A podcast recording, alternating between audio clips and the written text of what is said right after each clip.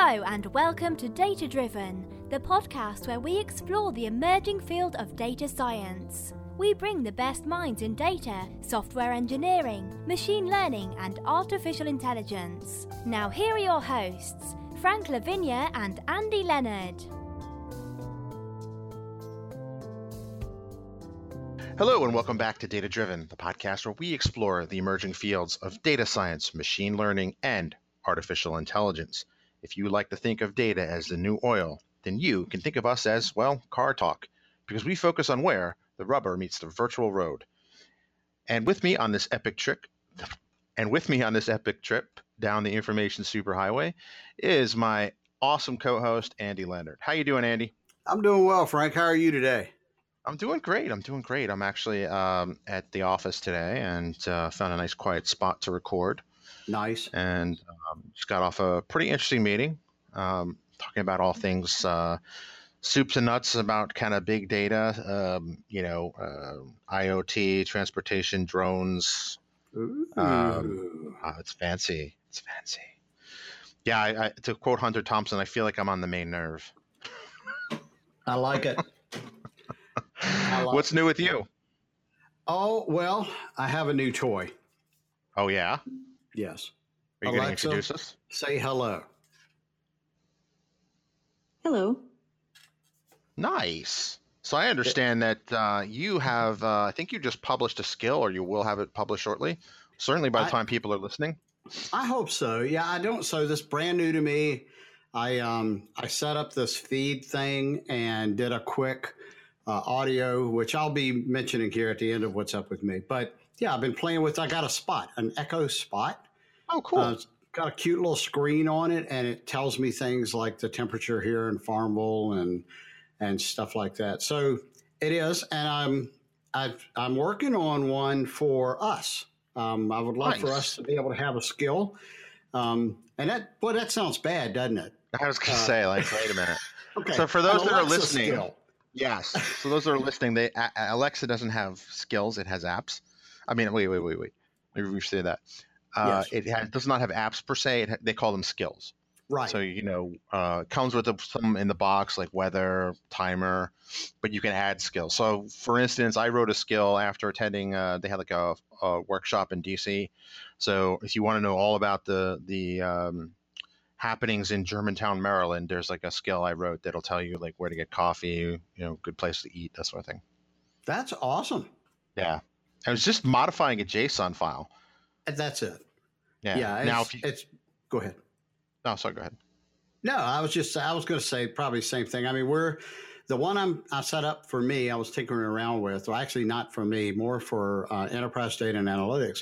But uh, I set up a similar one for data driven, and it's they're both flash briefings. So uh, flash briefings are nice. I picked a few. I've got a handful. I've kind of you know picked my way through and said, yeah, I want to hear that one. No, I don't. After a couple of times. Um, some of them are just too long, but I like to listen to some stuff about business. Um, I, you'll you'll enjoy this part, Frank. You know how I hate news, right?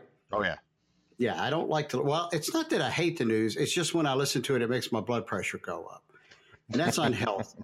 I'm I'm almost fifty five. I got to watch my blood pressure and stuff. But I started doing the um, a news flash briefing from Europe. Mm-hmm and that one uh, surprisingly does not make my blood pressure go up. Now, here's the thing I noticed about it is just to check. I actually ran a few days with a couple three, uh, some from here and that one from there, and the ones from here made my blood pressure go up. The one there did not. Yeah, the American news media has become. Oh, it's more like a circus meets reality TV show. It's a bit it's like yeah. I, I, like to call it uh, actually because uh, they play one of the news networks at every Microsoft office. So every time I'm in, I'm like, I, I just get my eye rolling exercises done. I yeah, I visited that uh, Microsoft office um, last week. We got to do that data point in person That's for the right. 50k downloads. That was astounding.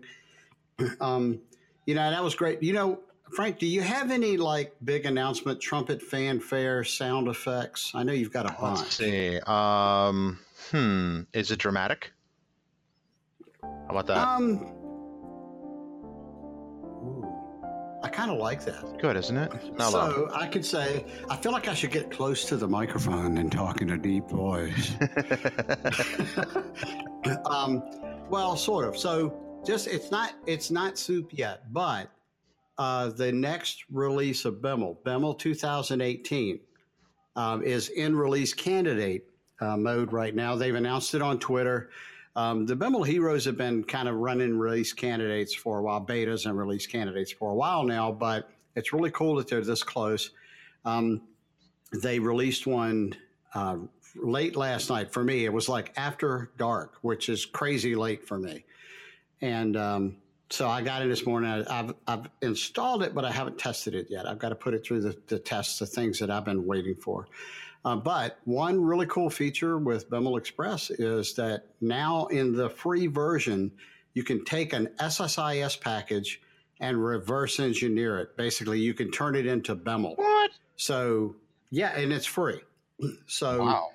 uh, previously, and I want to say in July last year is when they released this feature, they added the preview window to uh, to Biml Express, which means you can type in the upper window and kind of code your Biml, and then um, and I'm not I'm not sure exactly what triggers it. I think it may be doing it in real time, but certainly you can save and it will regenerate what you've written. So if you've written, say, a Biml script that says loop through all of the tables in this database and build, you know, some Biml based on that.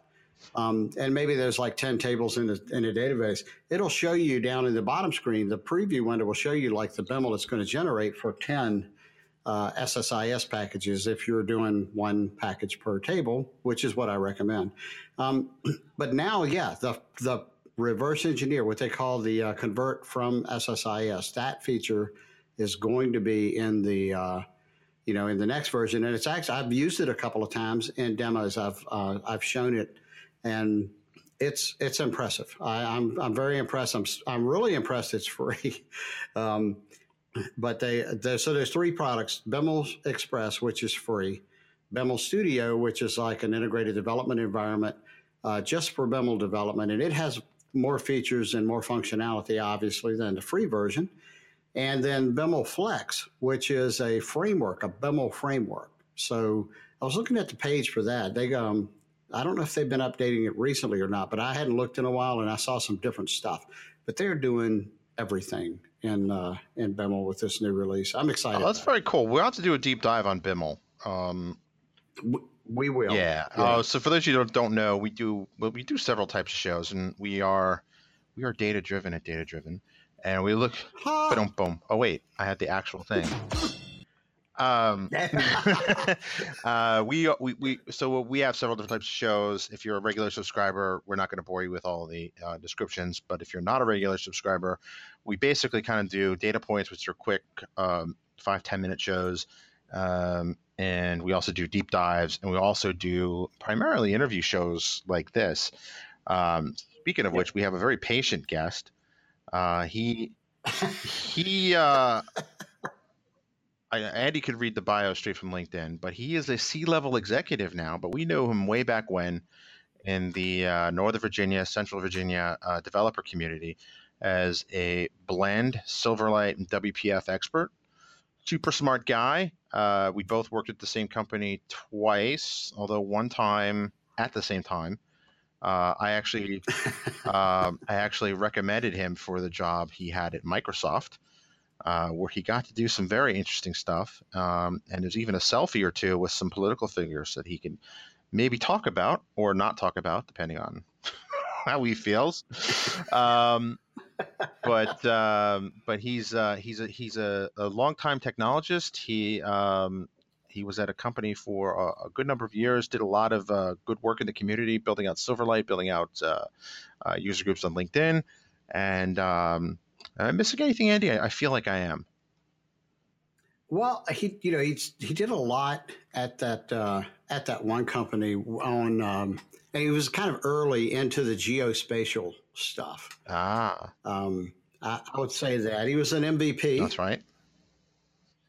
Uh, blend MVP for a while. I'm looking at the bio. I'm just uh, I'm not. This is stuff I'm remembering about Joel. Um, he's also a really, really nice guy. I, I, don't say that often. I, I, just, it, if I don't say it, it either means I forgot, or maybe you're just not that nice. One of the two. But I'm going to play the turning 55 card here again. It's just let's chalk it up to forgetting because that's easier to forgive. Uh, that's funny. Uh, he's a great guy. Welcome to the show, Joel Cochran. Um, how's it going, Joel? Great, guys. Thank you. And uh, Andy, I'll, I'll, accept about 50% of what you said. I, will deny I deny the other 50%. So. And, but but here's but here's the thing. I'm not telling anyone which 50%. Oh, well, there you go. Now there you go. So that sounds like a man who yeah. works in the political space. Who me? yes, you. Uh, I, I do sort of. Uh, it, it, uh, it, I don't know how to answer that. Um, no, I, I, I have. Oh, very yes, well played. Thank you. I wish there was an applause uh, sound effect. I would just. I don't accept the premise of the question. That's. I think that's the correct response to that. Uh, now you have to say thank you very much for the question. And, and now let me uh, talk about something completely different. Right.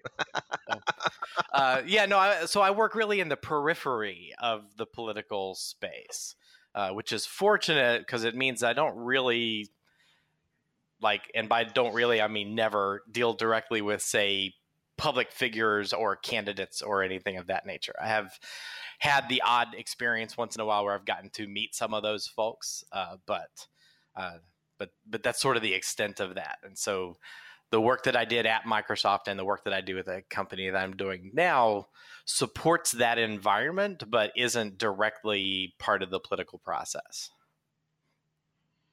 That's fair. That's fair. So we, I actually saw you, I think, on TV briefly running around. Uh, was it the Iowa caucus in 2016? Yeah, actually, probably the most, yeah, yeah probably the most interesting thing I've ever gotten to be involved with uh, for you know for professional reasons. Um, the Microsoft, if, for folks who may not be aware, Microsoft was heavily invested in the Iowa caucuses in 2016.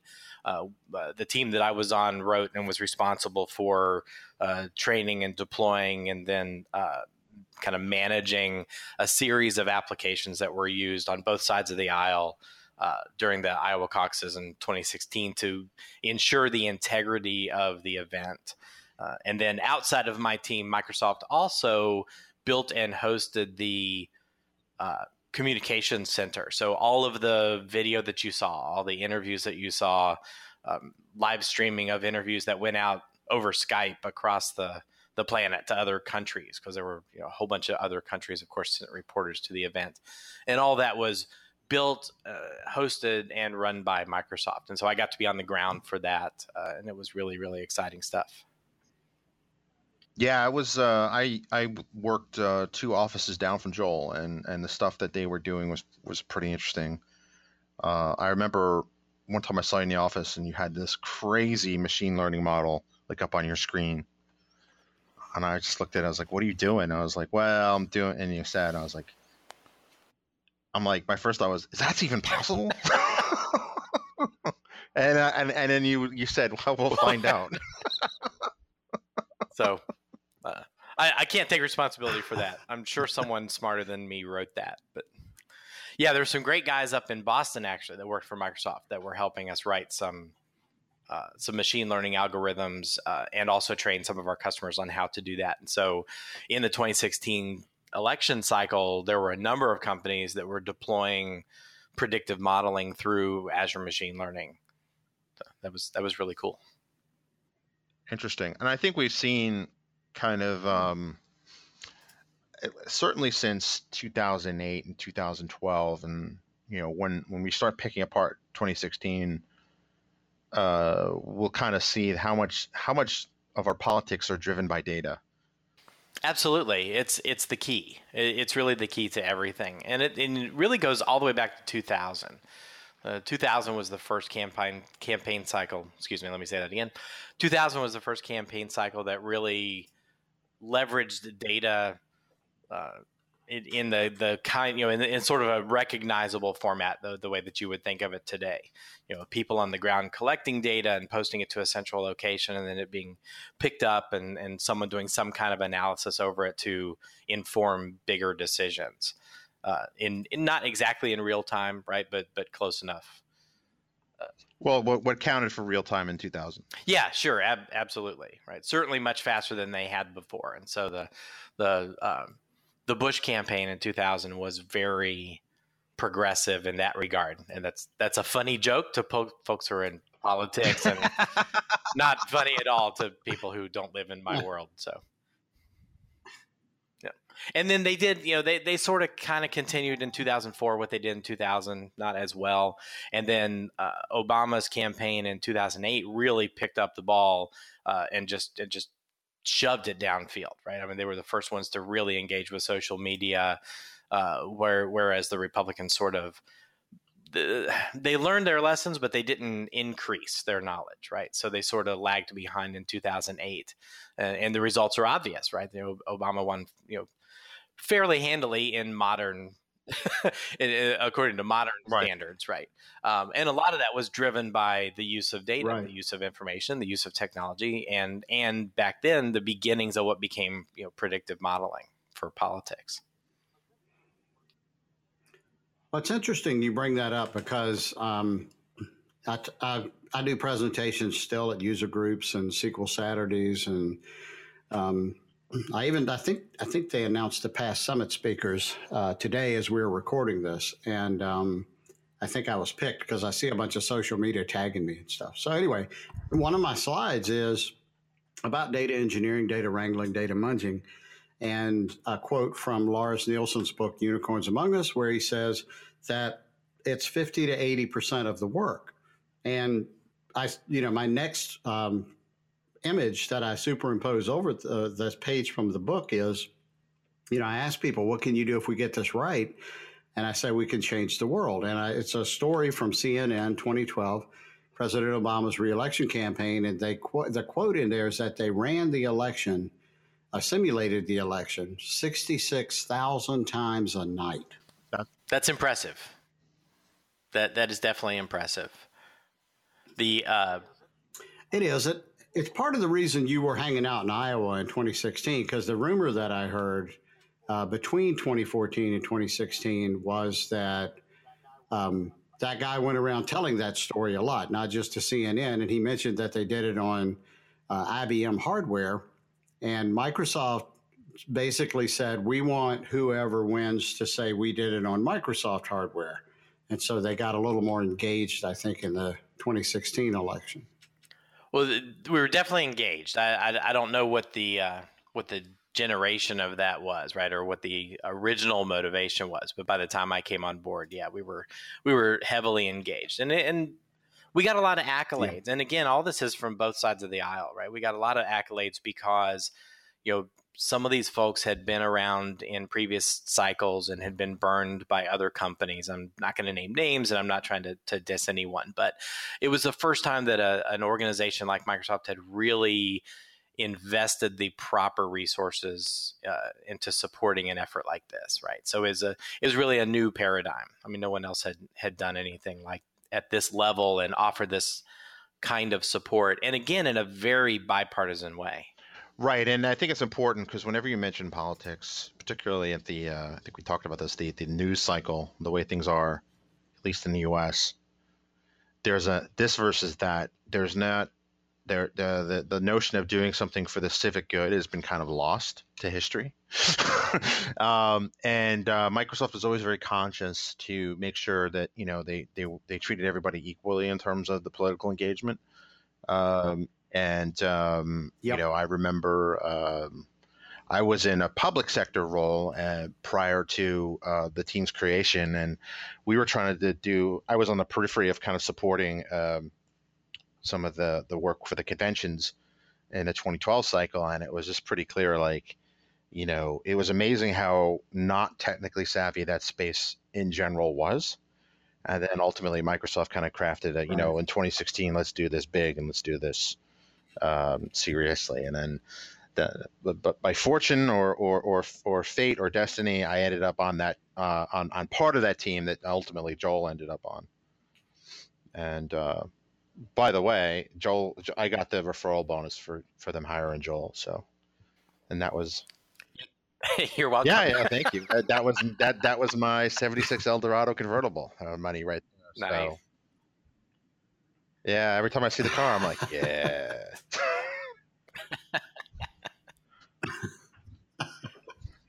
yes, thank you, Joel. Thank you, Joel. always, always happy to lend a hand. So. No, but it was great. I mean, uh, I think uh, I think you had um, you you had tried to work uh, uh, interview at Microsoft in the past, and just for one reason or the other, it didn't work out. And then you were also kind of caught up in the Silverlight apocalypse. so I, I will uh, I will claim a small bit of prescience in that regard. Uh, accidental though it may have been. Um, yes, we were doing a lot of XAML work. I was really more focused on WPF than Silverlight, but we were doing some Silverlight stuff, and we, it was it was a struggle. I mean, Silverlight is a great platform. Don't get me wrong. Um, but it was kind of a struggle, and we sort of ended up falling backwards into MVC, to, to doing ASP.NET.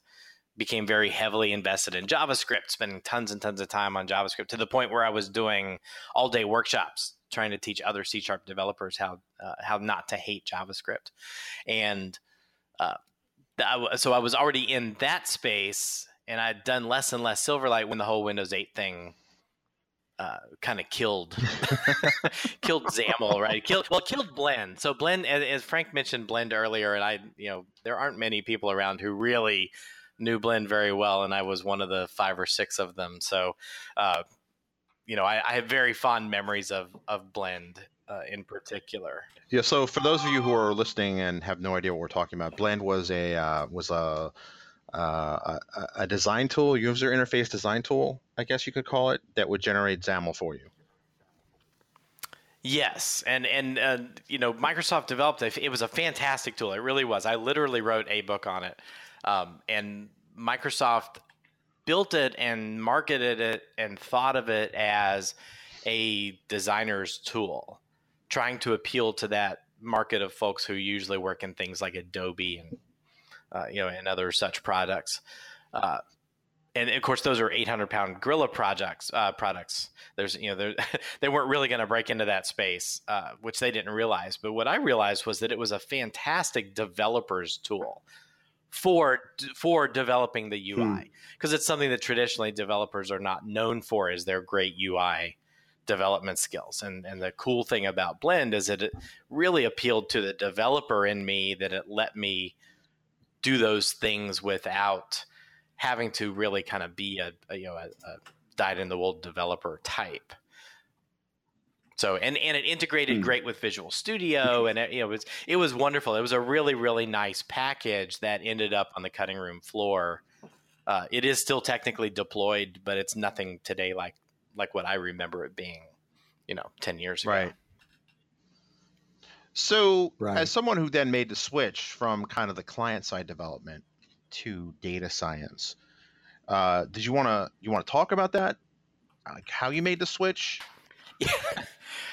Sure. So uh, for, I, I want to be completely fair, uh, uh, I understand this is the data driven podcast. I am a data driven developer.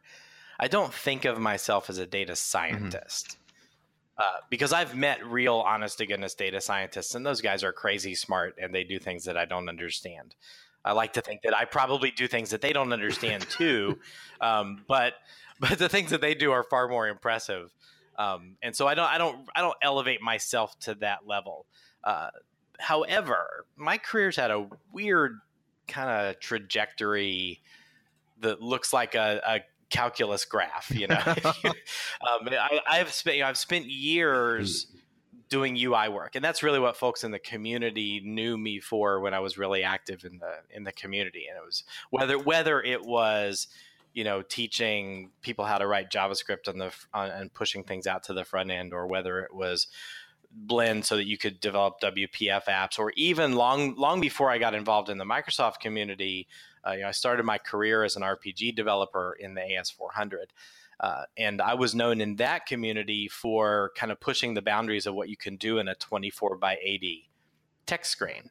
Um, you know, and I, I, wrote a bunch of articles about uh, how to improve the user experience, you know, through things that weren't really widely used, like uh, uh, windowing systems and pop-up menus and subfiles. And at this point i'm getting into things that absolutely nobody else under on the call will understand. Um, so when you say rpg so, was that a was that was that role-playing game or something else uh, rocket propelled grenade. Yeah, that's always. Well, that was my first guess, my but but I, I figured. Yeah. so, so, you were a game developer, or no? Am I completely off uh, base? Uh, no. Oh no no no! I'm sorry. I thought you were kidding because I was kidding. Um, no, RPG was Report Program Generator. It's a language that believe it or not, started in the 60s at IBM. It's an IBM proprietary language. Um, and it's gone through several revisions and it's of course much more modern now than it was then but it has this columnar design to it both both in the coding experience and in the uh, in the visual ui experience because it doesn't it's all text it doesn't support Direct doesn't natively support. At least I, I, shouldn't say doesn't. Did not. I have no idea what it does now because I haven't looked at it in a long time. Uh, but RPG is this tiny little crazy productive business language. So it only had like 50 keywords, but it was integrated into the AS400 operating system. Hmm. As as was the database. Hmm. So so when you got a machine, uh, the the operating system and the database and the programming environment were just there. Uh, and so you know, as an RPG developer, the first thing that you learn is open file inside your code, and what that means is connect to a database table. So uh, file in AS400 speak means uh, table. So you know, the very first thing you learn how to do is talk to a database, and every program that you write talks to a database. And I never saw an RPG program that didn't talk to the database. So I, you know, I did that for years before I got into Java. Uh, and and PHP and eventually C sharp and some other languages and all of those none you know they, they all lacked in my mind because they didn't have this concept of a native connection to the database it was one of the hardest things. Besides the fact that RPG is a, procedural language, uh, and of course everything else that, we deal with today is pretty much object that I deal with today is pretty much object oriented. Uh, and so that was my first huge paradigm shift. Right, was shifting away from. Uh, from IBM land into the, the bigger world, right? And we like, you know, and, and, I discovered things like ODBC. Oh, I can connect to other databases. Wait, what? You know, um, what's this what what is this sql thing that you talk of you know? And uh, so it, you know it, uh, that was a uh, not the first thing you know where a lot of folks learn uh, c sharp first or they learn java first and then they learn databases later. Uh, when you're an ibm or rpg developer you learn databases first. So i've always been a database first or a data first developer regardless of what kind of software i'm building at the time. So so I've always had that. I think a hmm. closer connection to data and data operations than than your typical developer has. And so uh, when the you know when the opportunity came up to do more than just application development, right? And to and again, this was part of my role at Microsoft, starting to support agencies who are dealing with larger data you know customers who were trying to do machine learning right um, but they're the, the, the, interesting thing is that those folks by and large in that in that world are not developers right they're not software guys they're political guys who hmm. came to data as a tool whereas i'm a i'm a data guy who develops software and now I have this sort of expertise that they don't have. And if we can merge these things together, they can do some really interesting work. And so that was sort of how I, I ended up, you know, in, in, a company today whose primary focus is is big data, right? Is data analytics. Interesting. Well, you guys do a lot of demographics data, right? We leverage a lot of it. Yeah, we, we yeah, we're not an originator. We're not a data originator, but right. we collect right. uh, data from a, a bunch of different sources, and then we synthesize uh, we analyze we do you know we do a lot of predictive modeling we do a lot of demographics analytics um, a lot of geographic analytics you know? right. so so yeah that's all kind of part and parcel of of modern political data so to use the data as the new oil analogy you're you're a refinery if you will yeah i think that's a that's a good analogy um, because the raw data a lot of times is not very useful right you know, and and and even just extracting a subset of that data that's appropriate to the question that you're trying to ask can be really challenging. Um, you know, we have a you know give or take uh, 300 terabytes uh, of data at any one time that we're actively working with. Wow. So so it's not like you could just you know open up SSMS and and write a select statement. You know, you just it, just doesn't work that way. As anybody else I know who's listening works with big data understands, right? right. So. Uh, so so yeah, we're you know I think of us as a factory. You know, we take in the we take in the raw components of the data, uh, we refine the data, and then at the end of it, we produce something else that's actually consumable and usable by our customers. Interesting. So you you that's kind of your value add, if you will. It's kind of like an interesting place in the ecosystem. Yeah. So our our uh, our motto basically is, and they they adopted AI uh, before I got there. Uh, just I'll throw my my friends at the company under the bus a little bit, uh, but it's actionable intelligence. Oh, I like that. Right. Yeah. So that that's sort of the company motto uh, or the company logo. No, don't don't use logo. That's the that's the company motto. Okay. Uh, is that you know is, is actionable intelligence, and the idea behind that, of course, is that you know anyone can run queries. We're going to give you information that you can actually do something with, and then we kind of take it one step further in our relationship with our customers, and we, and we will actually tell them what the data means and how to leverage it in their current situation. Interesting. So how did you get started with data science? Or I know you don't call yourself a data scientist, but clearly you you you, you you're probably yeah. more like an AI engineer or an ML engineer. How did you if if I don't know if you like hipster terms or whatever, but um, I yeah, I don't. I'm too old for that. I don't I don't do the whole hipster thing. Uh, um, but I, but the you know the basically, so my first real exposure to machine learning was again, at, you know, at, at, Microsoft. You know, as they with with really the first version of uh, of AML, right, of Azure Machine Learning. Um, and I, I, sat down with some of the guys who were engineers on the the machine learning team, and they actually taught me, you know, uh, what how machine learning works, and so I understand testing models and training models, and I understand uh, evaluations. Uh, and the thing that, in particular, that I like about Azure machine learning is that you know all those all those algorithms are just there, and you drag and drop and create a pipeline and you know, adjust a couple settings, like a lot of other great Microsoft products. Right. That's you know, it's it's built in that kind of environment. Um, and, and Causeway, the the company that I work for now uh, when I was at Microsoft, Causeway was running near the end of the 2016 cycle. I think it was a million and a half rows a day uh, of data through Azure Machine Learning. Wow. Right. Wow. So they were, you know, so I mean, it was really, really heavily used. It was active, and it was, it was actually part of a real world scenario. So, um, hmm so that was sort of how I got into machine learning, and I, you know, I gave some talks on kind of intro to machine learning. Again, uh, really at a high level because uh, I don't. So what I I don't think I could do because I don't have the math and statistics background. I don't think I could sit down and write those algorithms.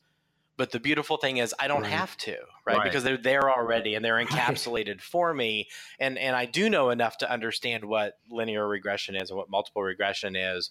Uh, and, and the environment for Azure Machine Learning makes it really easy for you to test out different paths and then just deploy the one that gives you the best results.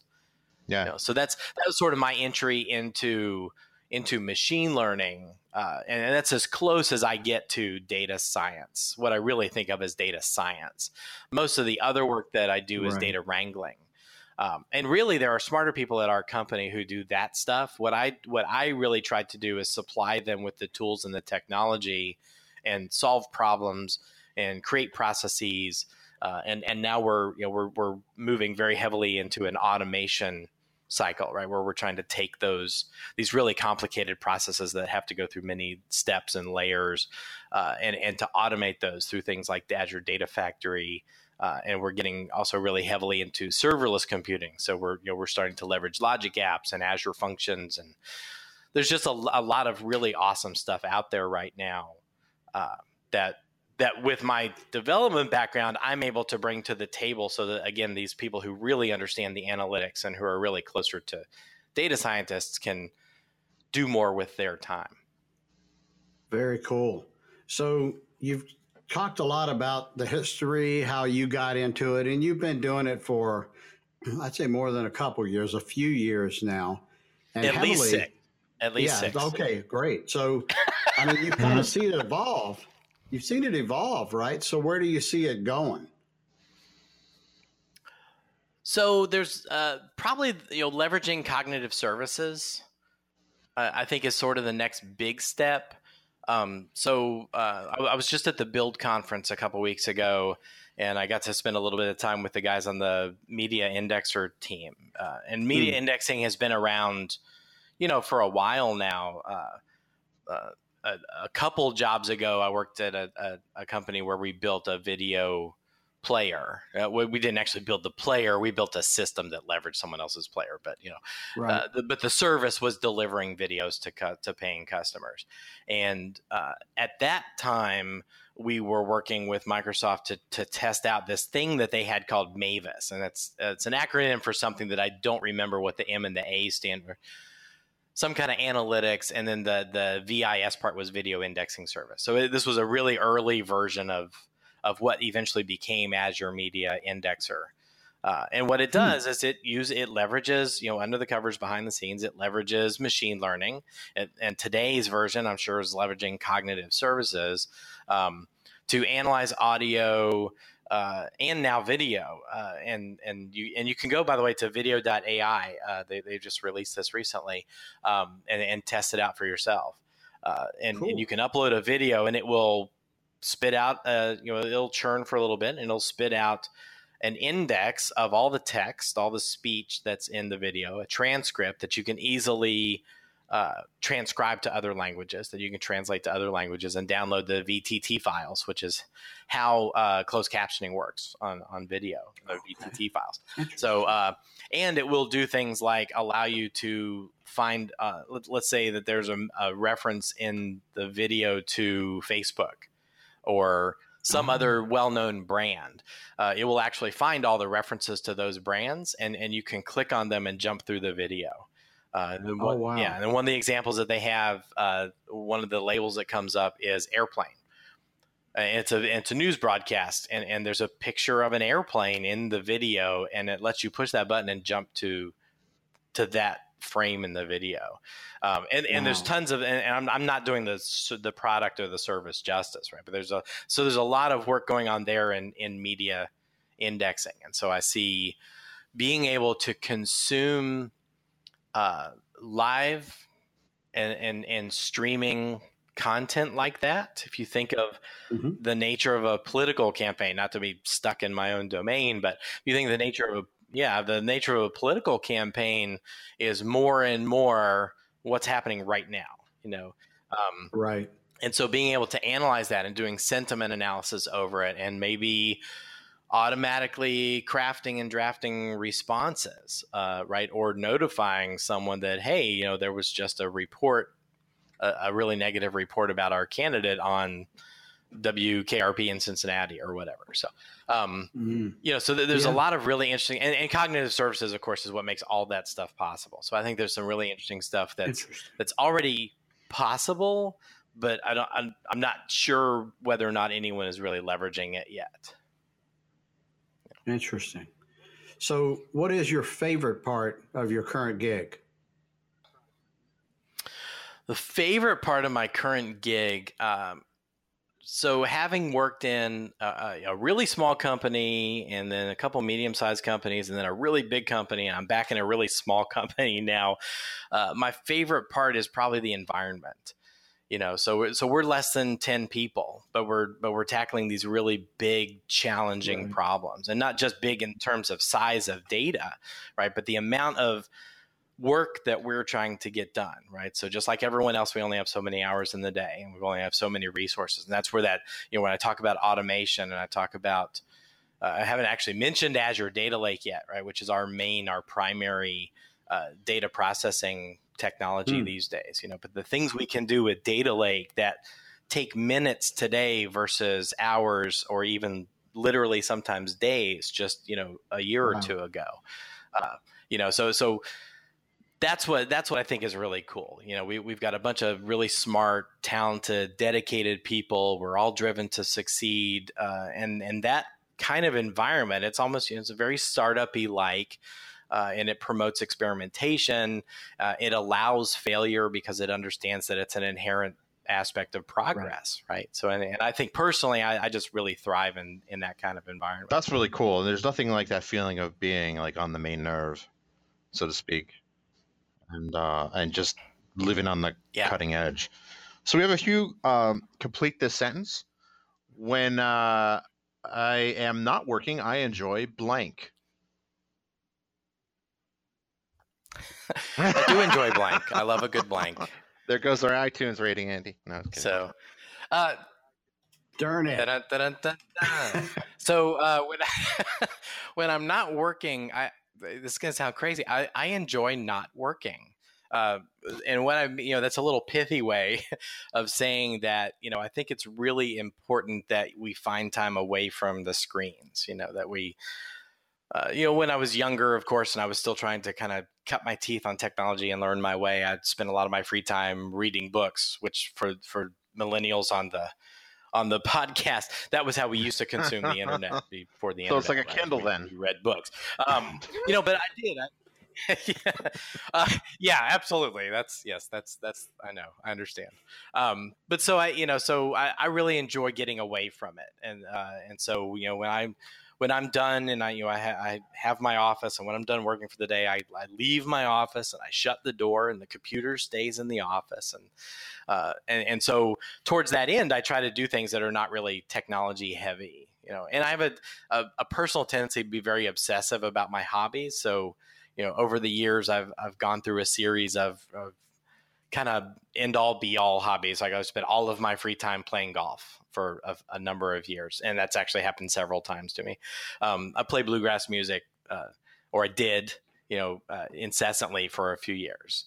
Uh, I was a Boy Scout leader for a few years, and like that's every night I was off doing some scouting event or at a retreat or we're going camping or, you know. So, uh, but all but all of those have you know they share again that that quality of not being technology driven uh, of, of allowing me to kind of separate my work life from my home life so today that ah. that obsession is playing pool that's that's how I, that's how I spend most of my free time yeah and, and if I'm not playing it, I'm I'm studying it, you know, reading books or watching videos or doing training or. Now or I've got to I've got to ask Joel, what in the world? I thought pool was about physics.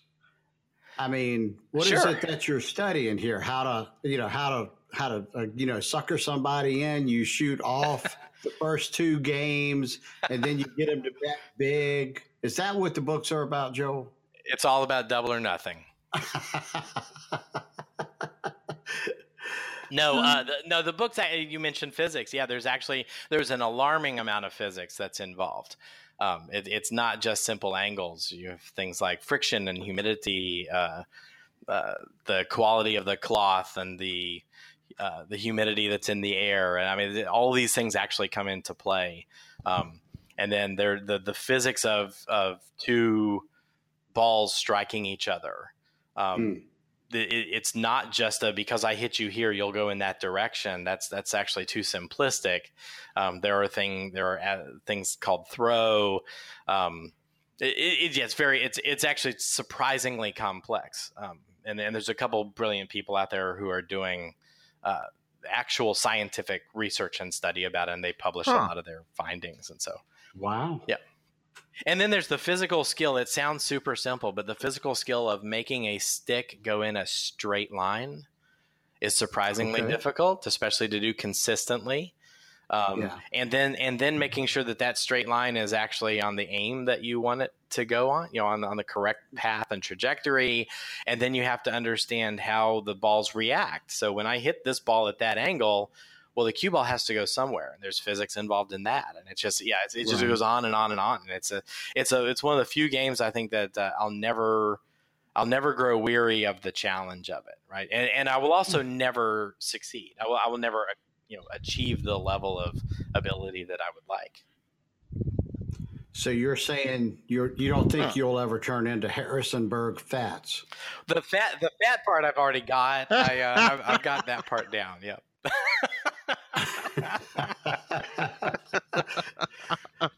so I have to I'll have to explain for our our younger listeners, and we have a lot of people. Uh, we I don't know if you know this, Joel. We recently hit fifty thousand downloads. Um, wow! And we're not we're still not a year old at the date of this recording, and we actually I, I should have I should have asked for double my fee. Oh, there you go.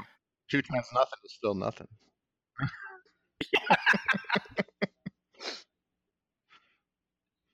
double and nothing. Uh, that's right. Speaking of double or nothing, uh, no, um, but yeah, fifty-two thousand earlier today, which it's it's been a, uh, and we haven't put out a lot of material in the past few days. That that kills us. Content's king in this, but the reference I made to Harrisonburg Fats was really about Minnesota Fats, who was a famous pool uh, player back when I was a young man, which was a long, long, long time ago when the years used to begin with the number one. So I. hush, hush, hush, hush. Um, know, uh, so, so since since you brought it up, I'll, I'll give a little bit of trivia because I also love pool history and trivia. Uh, Minnesota Fats changed his. It's that's of course his nickname. The man's real name was Rudolph was Rudolph Wanderone, um, and he was a an unremarkable pool player. Uh, he, you know, he he was really a showman, and he kind of garnered a, a, reputation because he took the name Minnesota Fats after the movie, the 1961 classic, The Hustler, where uh, Jackie Gleason played a character called Minnesota Fats, ah. uh, and so he took that name because of the popularity of the movie, and it really bolstered his career ah. again as an entertainer. Um, and then he had a very famous uh, feud, uh, if you will, with uh, Willie Mosconi, who was quite quite probably the best player who ever lived, and um, and so he sort of very publicly created this. Um, hmm. uh, this rivalry, this this un, unreal rivalry between the two, because anytime that they actually played, Mosconi just killed him. But anyway, so that's my that's my uh, that's my Minnesota Fats story for you. Before that, he was he, one of one of his several nicknames was New York hmm. Fats. And then, man, as far as I know, he'd never actually been to Minnesota. Uh, the Wikipedia uh, page says that he was born in New York City. That is interesting. Hmm. Yeah, makes sense. Makes a lot of sense. And he was one of those guys, by the way, uh, who would, after a couple games, say, well, let's double the bet. After losing a couple games. So.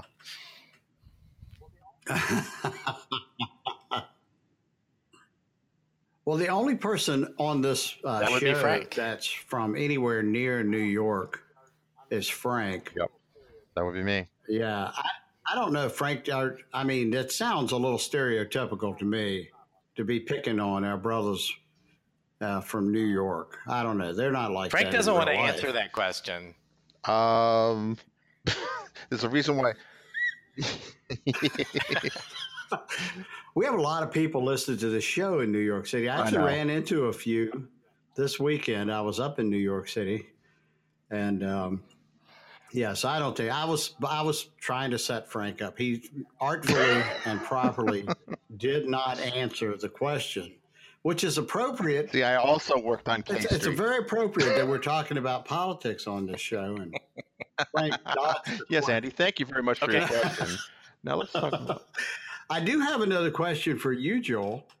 Um, complete this sentence, I think the coolest thing in technology today is it's uh, serverless computing. So I, I, talked a little bit earlier about Azure Functions and, and Logic Apps, um, right? So so like uh, you know, if I want to create uh, an API, I can do that in Azure Functions.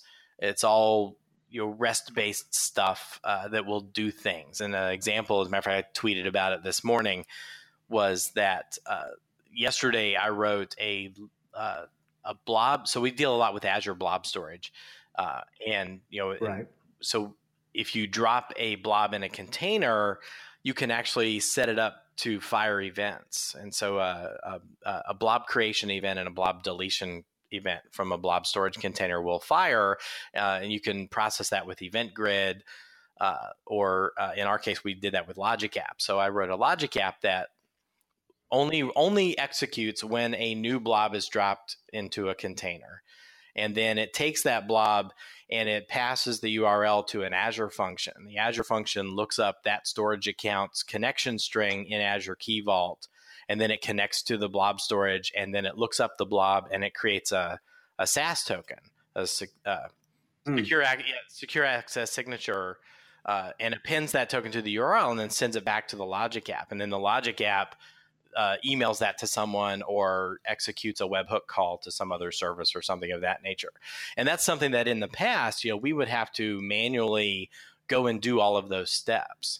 But now with you know with, with uh, again these automated pipelines uh, and serverless computing, I can have that happen, and I don't have to pay to have an API up and running twenty four seven. I don't have to have something on a scheduler that goes and pulls that uh, that uh, container you know once an hour or whatever to see if there's anything new in there. It just happens.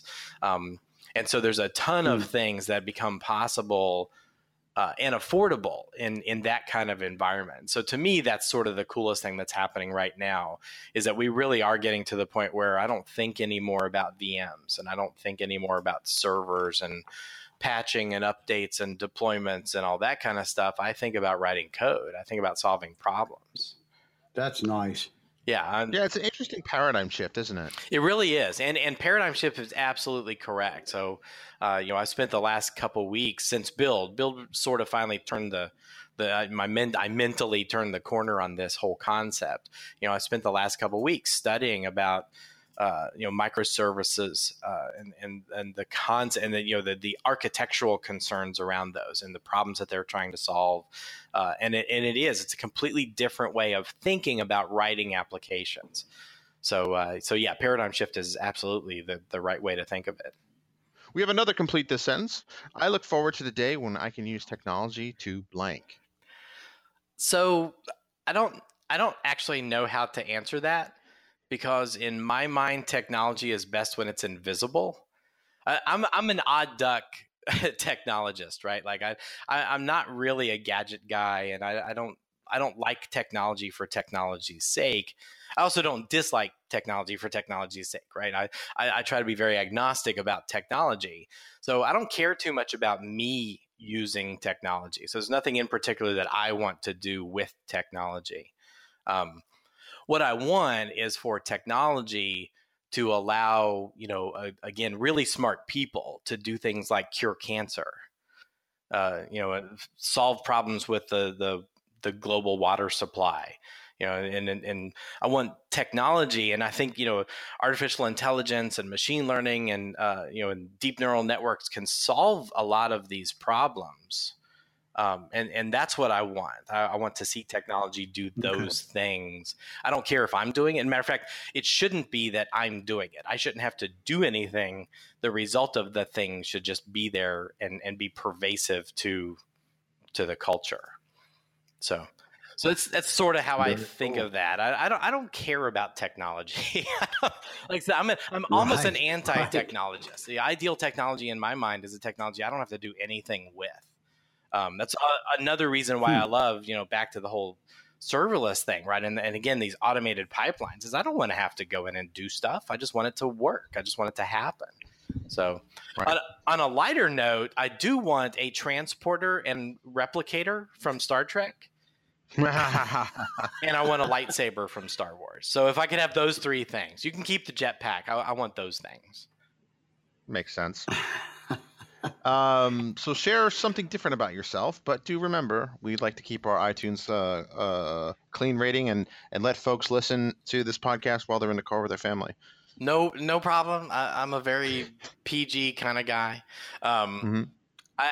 I've, I've, I've actually spent the last couple years working on a Juris Master degree in American legal studies. And and the first question that everyone who's listening to this is thinking is, what the heck is that? Um, I call it law school light. Uh, it, it is a law sc- it is a law degree and, and, it's from a law school um, however i will not be uh, I, I, will not be qualified to sit for the bar or to practice law or do anything of that nature. Um, it's really the philosophical and academic study of the law, um, the history of the law, and, and you know. Hmm why we have the you know, how the law works and, and and why we have the laws that we have today and especially the common law history that goes back to the 1600s in England and uh, that we still live under today uh, mm. in the US so I've I've spent the last couple years doing that um, I started it when I was at Microsoft because I was working in the legal affairs division and I thought it would be a really nice career booster, you know, if I stayed there at the company. That ended up not happening, but I enjoy the content enough that I'm, I'm finishing it uh, on my own you know. Um, oh, very cool. And so I started my final class yesterday. So in a couple months, I will I will actually graduate and get my degree, oh, and then nice. And then as a a reward to myself for for finally finishing, I'm this uh, fall I'm going to get my professional billiards instructor certification. Oh, awesome! Yeah. So, Ooh. so that's th- those are two kind of different things about me, I guess. Awesome. I don't know. They sound related and dangerously. Hmm. I don't. We can. Well, if we see him rolling up in like you know a, a Bugatti or a Lamborghini, then we'll know. That's what I'm thinking. It's like you think that you won this pool tournament, but let me explain to you why you did not. And that's a precedent from 1609. Very nice. so um, where can people learn more about you, Joel? Well, I, you know, so okay, uh, we we should talk about social media. Okay, let's talk about social media. Um, I used to be super. let's talk about social media. I used to be super active on uh, Twitter in particular, and I, and if you can find me on social media at all, that's where it's going to be today. Uh, I did delete my Facebook account. Um, and and unfortunately, it's it, it, has the appearance of being because of the recent hubbub and uh, Zuckerberg being at Congress and all that kind of stuff. But the truth is, I actually tried to delete it a couple years ago.